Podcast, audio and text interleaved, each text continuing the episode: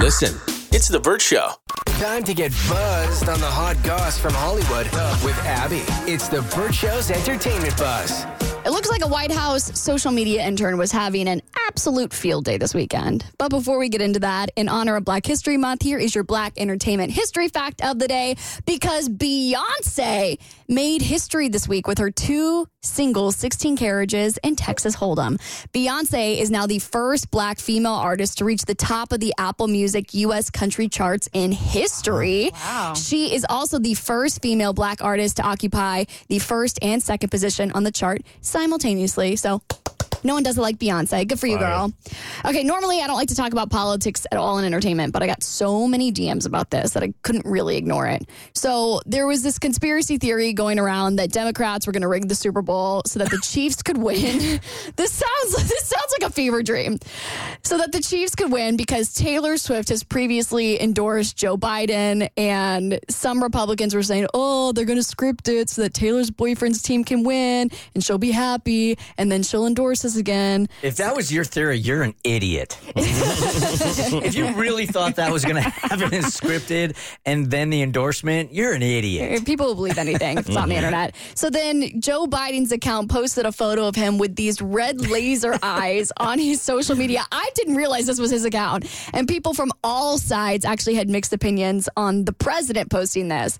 I asked on my Instagram yesterday, I'm like, let's be real. Like, how did you actually feel about the president of the United States posting something little silly goofy?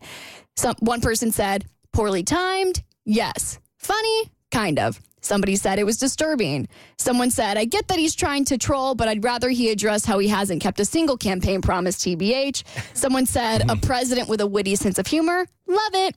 Someone said, I voted for Biden, and this is scary. Someone said, I love it. I feel like Gen Z doesn't like the serious upfront face that politicians and companies put on. Someone said if Democrats could or- orchestrate anything, they wouldn't have lost Roe v. Wade. And someone said, Damn, It's- that's a loose tie-in. and someone said it's giving dictator. So that is the thoughts from the people on my social media account. But I think it's just a it's just a meme. I mean, the, the, the conspiracy theory is so outlandish and so ridiculous that I'm unfazed by the meme because of the actual conspiracy theory. Like, if it was something legitimate, Yeah. like what's happening in the Middle East, and he responded with a meme like that, well, then we have bigger issues. But rigging the Super Bowl because of Taylor Swift, like, come on now. I think your president is allowed to have a sense of humor. Uh, I guarantee you he didn't come up with that idea.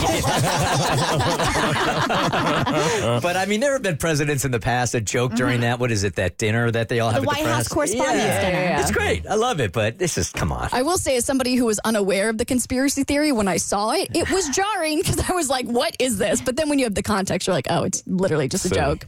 All right, Kanye West is saying that his Super Bowl commercial has paid off. Now, this is shocking because if you didn't see the commercial, it's because it was only in a couple of markets. And it was a 30 second iPhone video where he was like, hey, if you go to this website, you can buy my new Yeezy brand. I think it was, I, I said it yesterday. I thought it was brilliant.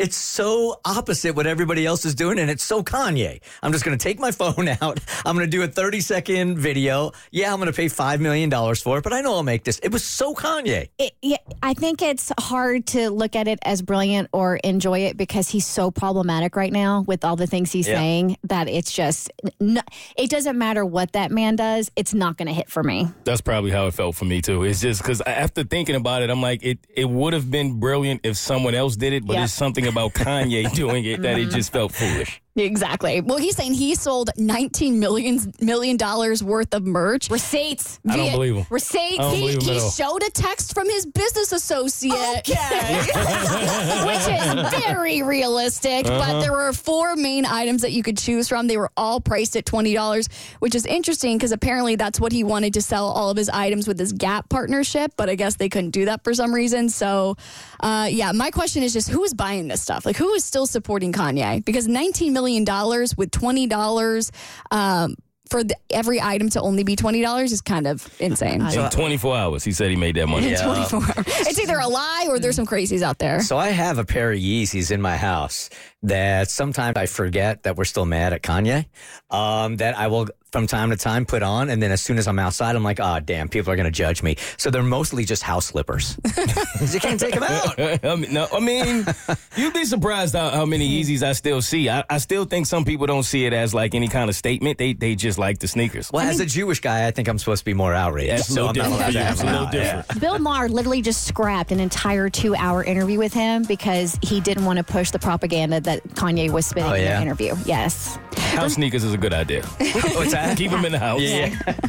All right, for more stories, head to the Bert Show podcast on your favorite listening platform. Listen, it's The Bert Show.